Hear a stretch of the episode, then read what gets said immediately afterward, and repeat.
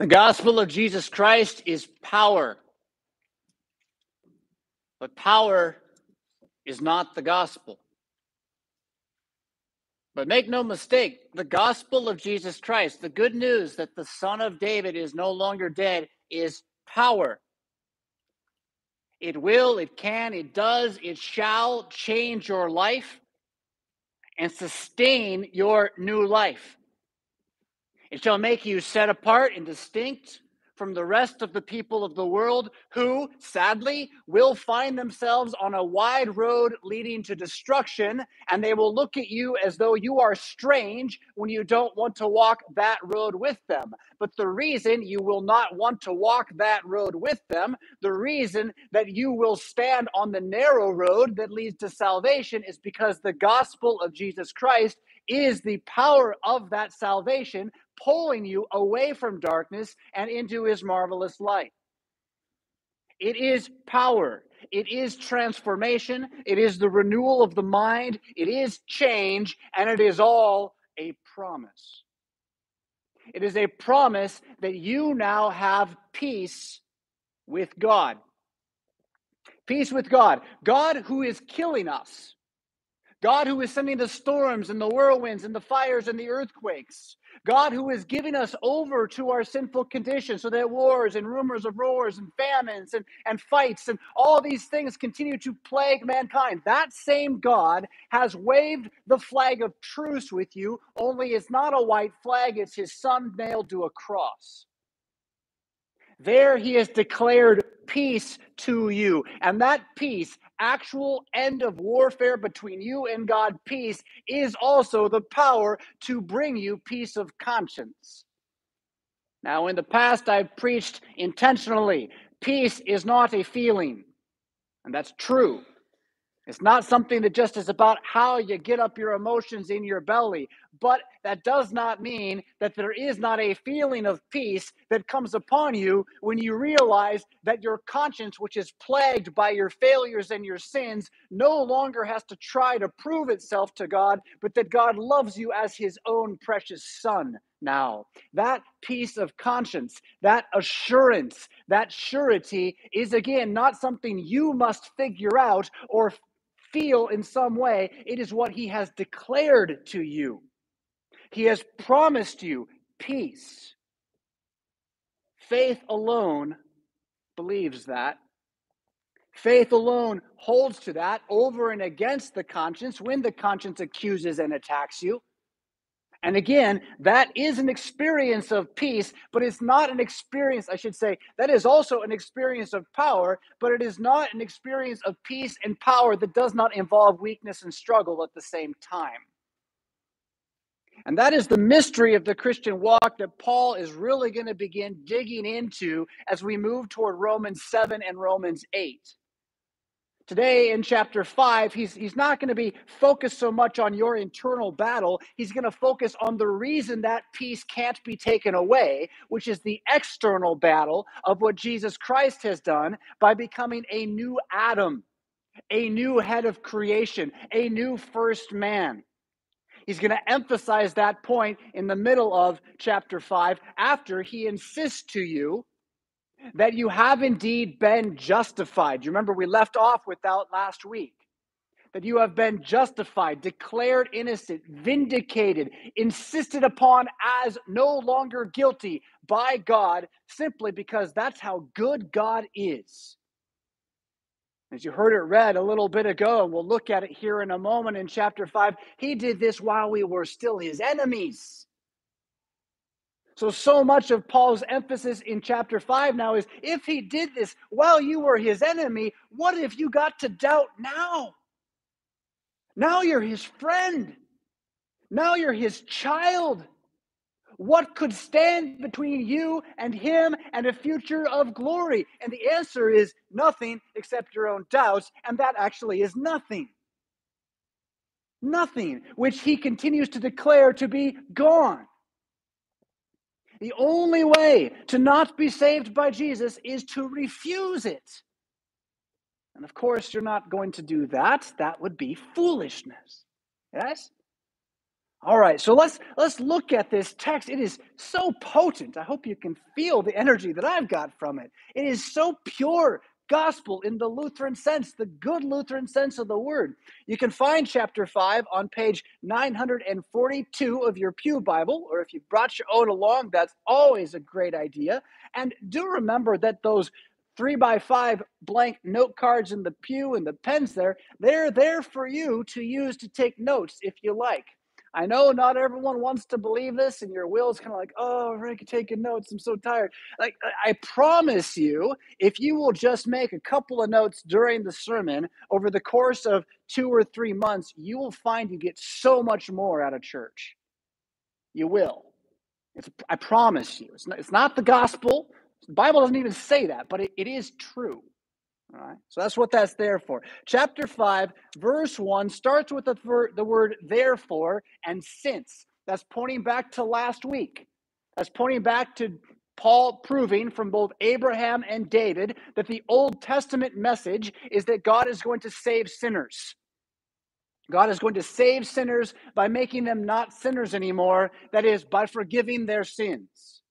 And then this word righteousness or justification is the word that he uses to describe this. It is really a legal word. This is why it doesn't work in English so well. Very few of us spend much time in courtrooms, thank God. Yeah. Uh, but but so legal language is not really something we're used to.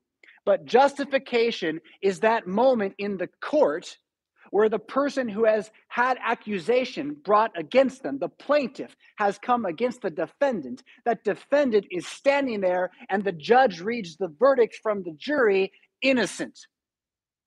I'm justified. That's justification at that moment. Now, again, in the biblical story, the accuser, the plaintiff, is Satan. You are the defendant. You've got a lawyer named Jesus who also happens to be the judge, and there's no jury.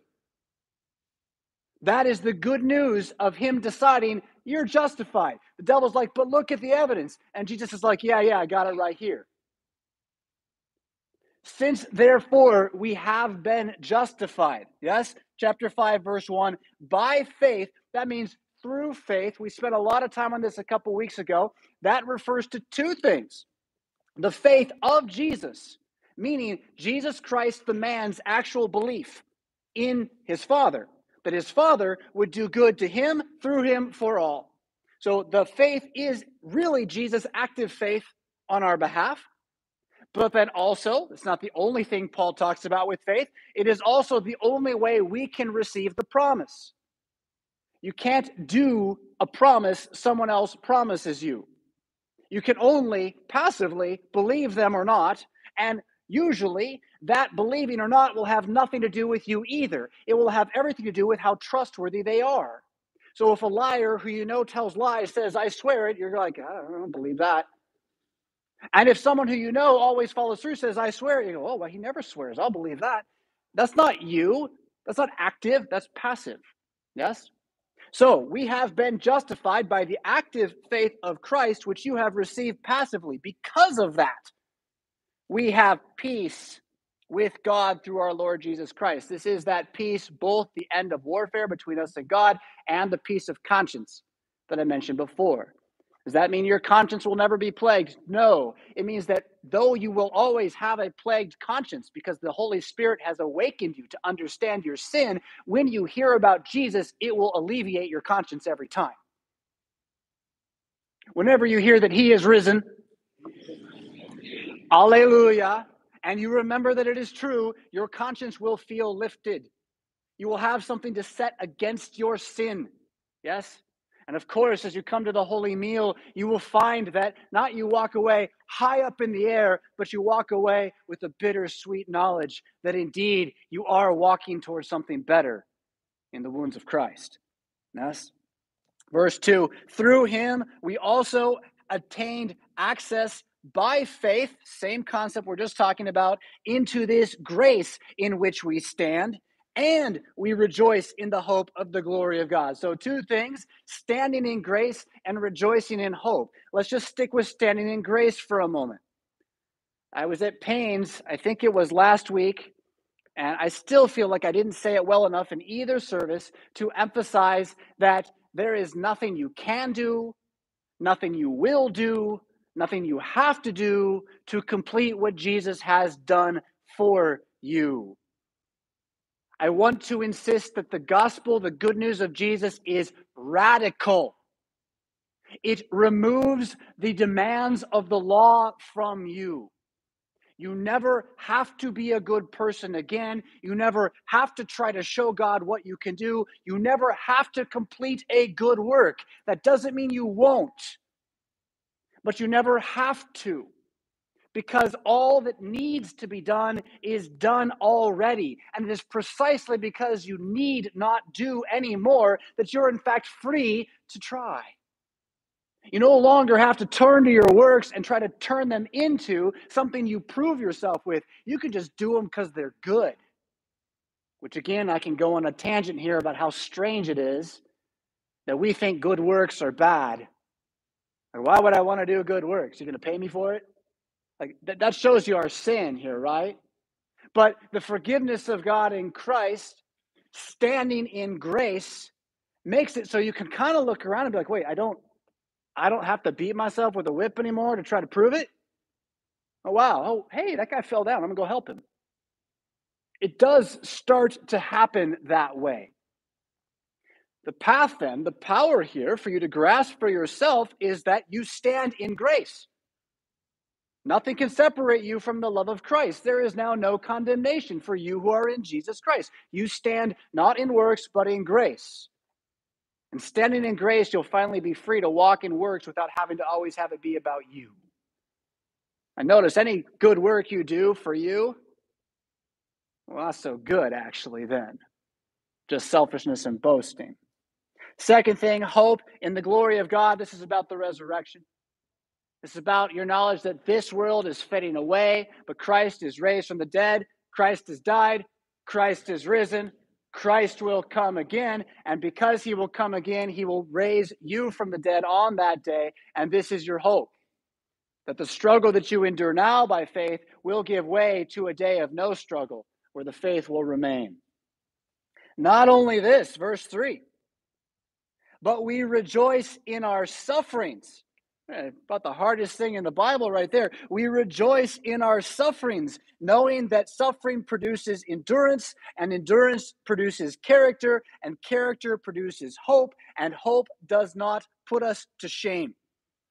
This is not the only place where this kind of list is given in the Bible. They don't always follow the exact same order, but they do ultimately push the same idea, which is that Christians don't shy away from suffering nor do we let the fact that we suffer, and that means also your internal conscience, you know, the trial of feeling like you're not enough. We don't say, well, that's got to go away. Rather, we embrace it, knowing that the power of Jesus' resurrection is a promise that will bring us through it, and trusting that promise while continuing to suffer creates in us a character unlike any in the world and that character is rooted in the hope of knowing that we can't get out of it, but Jesus has, and he's coming back, and we're already in him. And that hope is the antidote to shame.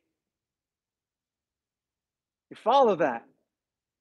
The hope of the resurrection of Jesus is the antidote to your shame. We live in a society that is at once without honor and filled with shame.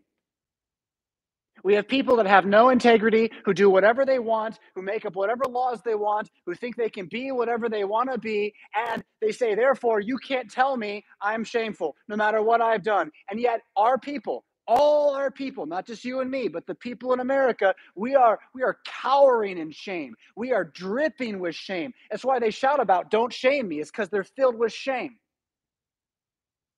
So I know you've got shame in your life because it's just, it's in the water in America. And the antidote to your shame is not what you're going to do to make yourself better. The antidote to your shame is when you are in your shame, which is suffering, remembering that Jesus Christ is sufficient to have already overcome your shame. And that character within you is a hope that antidotes, that kills, that destroys, that alleviates, that takes away that shame. So that standing in grace, you can know you stand in grace, and eventually the shame is just a lie, and you can call it a lie. Doesn't mean you're never going to find it again, but you can at least have the power of the new man within you to say, that's a lie. I don't have to believe that. I know my heart's telling it to me, but there's no reason for me to listen to my heart. My heart's deceptive, but Jesus is not. Huh? You follow me here, I hope. Yeah? Hope does not put us to shame because God's love has been poured into our hearts through the Holy Spirit who has been given to us. Okay. Mm.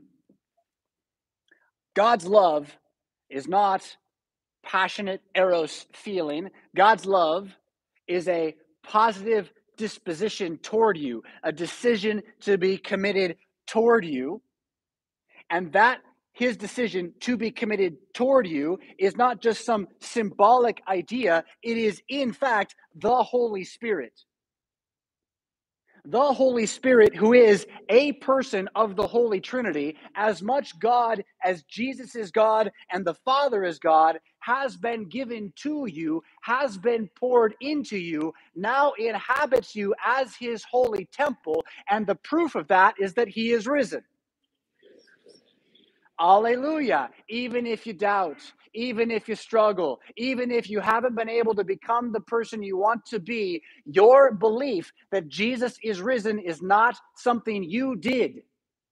It's something he did, and that is the Holy Spirit. So you can rest assured that God is alive inside of you.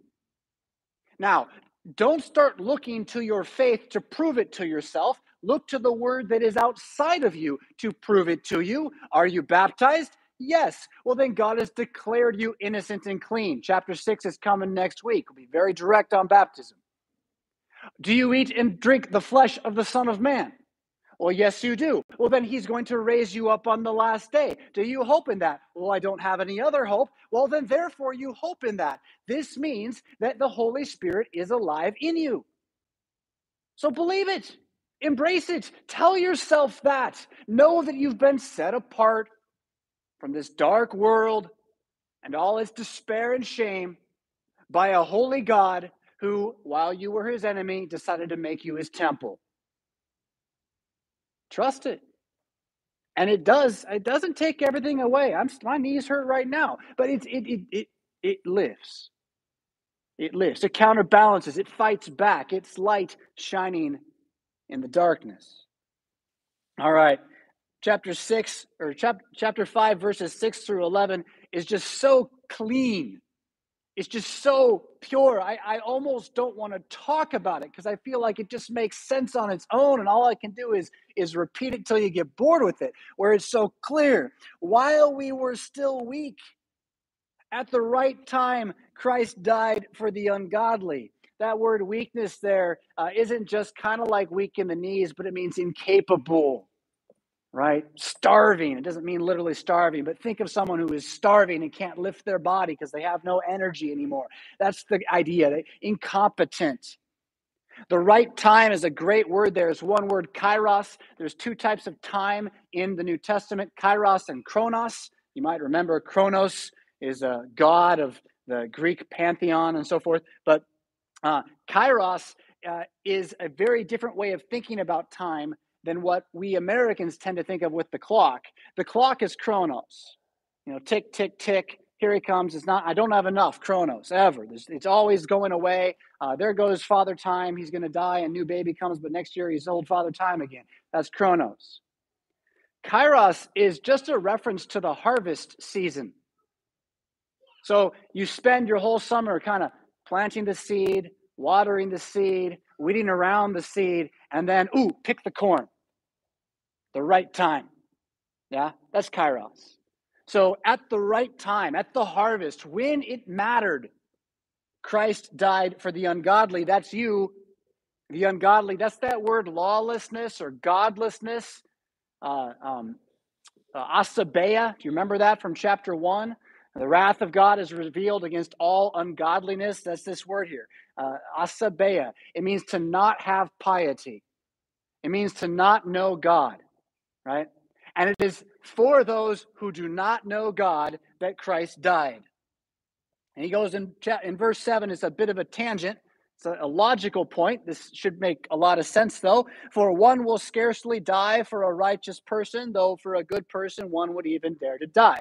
I mean, can you, how many people, can you count them on your hands? How many people right now today, if they said, I have a deal with the authorities, someone has to take my death penalty and I'll be able to go free, would you do it? How many people can you think of you would actually exchange places with? There's a marvelous book called The Tale of Two Cities. I don't know if you've ever read or heard it. It's about the French Revolution and, and also what goes on in London. And the culmination of the story is a man who's in love with a woman who doesn't love him. She loves another man who, because of the French Revolution, though he's innocent, is declared that he must die. And they kind of have a similar look to them. And loving this woman more than life itself and knowing he can never be with her, he takes her lover's place and goes to the gallows. So it's a powerful, powerful story. But again, how many of us would actually ever do that? And, and that's Paul's point in verse 7. Like, none of us would really do this. Maybe for a child, maybe, right? In a moment. Verse 8, but God shows his love for us in that while we were still sinners, Christ died. We weren't even good. We would maybe die for someone who was good. But while we were those who missed the mark of goodness, God sends his own son into our flesh to take the burden of the law upon his shoulders, to pay the debt and nail it to the cross in his own blood. Since therefore, verse 9, and because of this, we have now been justified by his blood. This is again declared innocent by his blood. Much more shall we be saved by him from the wrath of God. So now he's getting at your current experience. Yes? Because in your current experience as a Christian, you're going to struggle. You're going to face doubt. You're going to see things that make it seem like God's not in charge of the world. And Paul is saying, but he died for you when you were his enemy. So, why would you think that what you see now would change that, no matter how bad it gets? Let me tell you one of the worst things I can imagine happening to me. Well, first off, being sawn in two happened to Isaiah. Scares me to death. Uh, but but I, I once visited Auschwitz, and Auschwitz is pretty small as a concentration camp. There's a much bigger one, Auschwitz II, where they really were were just killing a lot of people once. Auschwitz was not it, was, it wasn't set up to be the mass murder place, it was set up more to be a torture place. And there's a room there where there are three cells that are about as big as this pulpit, only like there's a roof, right? So imagine this pulpit as a room. Like it ends back here, right where I am, and it has, yeah, it's about this space and it goes up to here. And there's only one door, and the door is on the ground, and it's about this big. So you have to crawl in, and they would put three people in that room and leave them there so that they could not lie down. They could not sit down. There were too many in the space. They had to stand and then crumple on each other. And they would leave them there for days and days and days. Now, if I was in that situation, I think I'd be asking God, where are you? Why have you done this to me? How could you let this happen? I ask those questions over spilling coffee right? So the point is that in such a situation, let's go, let's pray to Jesus that never comes to us. But in such and every situation where it appears to you that God is not for you, you can remember, you can tell yourself, wait, I was his enemy and he died for me. Why would this make me think he's abandoned me? He's not going to abandon you. Verse 10 While we were enemies, we were reconciled, that's brought back to God by the death of his Son, much more.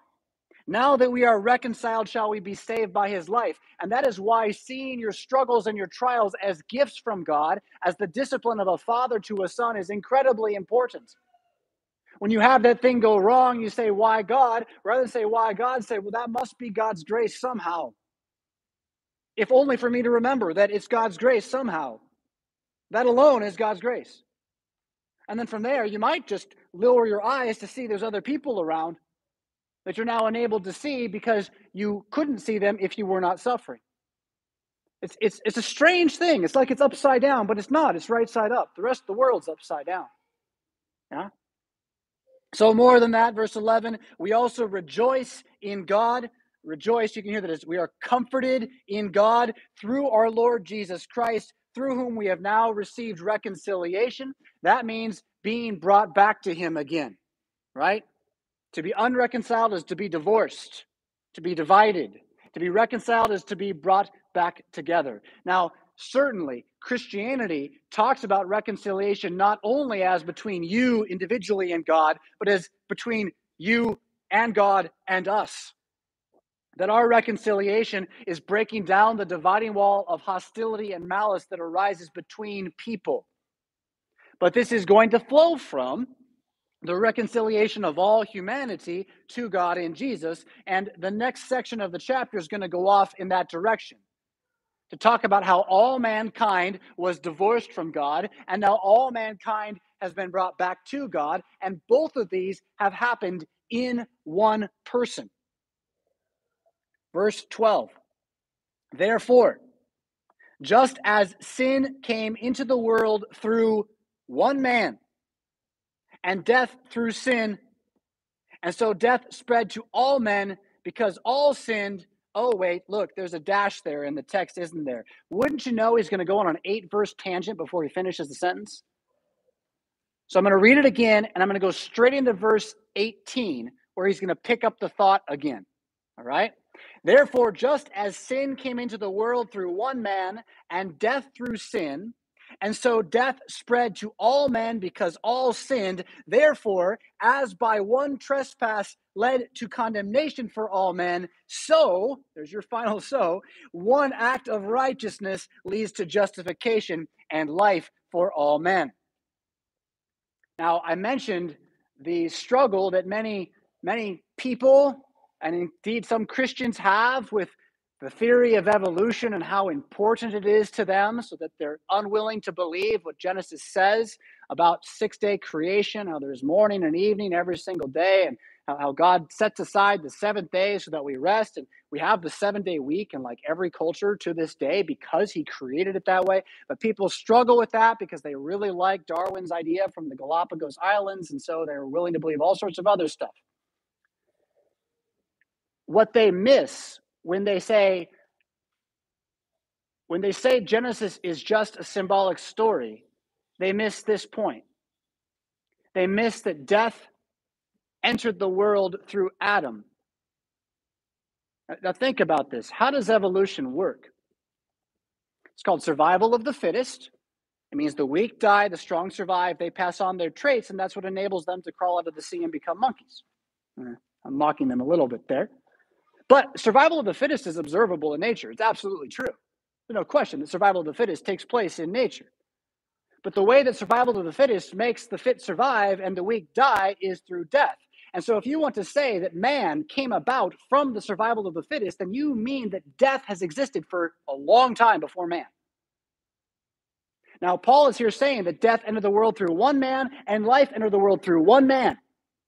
The one man Jesus, the one man Adam. Now you got a problem if you want to say that the first thing is just symbolic. If death entering the world through Adam is symbolic, guess what life is? It's just symbolic too now. Yeah? Now I'm going to just go on and say, look, believe what it actually says. There was one man, he was created on the sixth day, and he rebelled against God. He rejected his law. He chose evil rather than good, and so sin came into the world and death through sin. So death spread to all men. It's inherited. It's not something you get to choose. You can say that's not fair, but actually it's the definition of fair. Your parents caught a disease that you have to catch too. There's no way around it. It's passed on genetically. But just as, back to verse 18 now, the one trespass led to condemnation for all men, so also one act of righteousness, it is finished on the cross, leads to justification. That's that special word that means vindication now. It's not the normal justification. Vindication and life for all men come from that one act on the cross. So if Adam's not fair, Jesus isn't fair. But the thing is, Adam is fair, and so is Jesus. It's a complete justifying, a complete justice-ifying, right? It makes it all right. Verse 19, for as by the one man's disobedience the many were made sinners, So by the one man's obedience, the many will be made righteous. And then verse 21 so that as sin reigned in death, grace also might reign through righteousness, leading to eternal life through Jesus Christ our Lord. Same idea we started the chapter with. Idea has been working toward ever since he ended verse uh, ended chapter 3 with this but now another righteousness has come. Yes? And so I hopefully don't need to spend too much time repeating myself on that. But it's going to lead into chapter 6 where he's going to ask what's this look like? What does this do to us? Should we just keep on being evil or do we give ourselves back to the law? And his answer is no, not at all. Baptism changes all of that. We'll get there next week. But for this week, just relish this. It's so clear. He's not going to leave you nor forsake you. While you were your, at your worst, He chose you. And from there, He sent His greatest treasure to redeem and buy you back. So now, how much more that you are His is He not going to see you through to the very end? And that itself, that message, is a power for peace in the conscience which is why I suggest you write it down and look at it again this week when you're feeling down. In the name of Jesus, amen.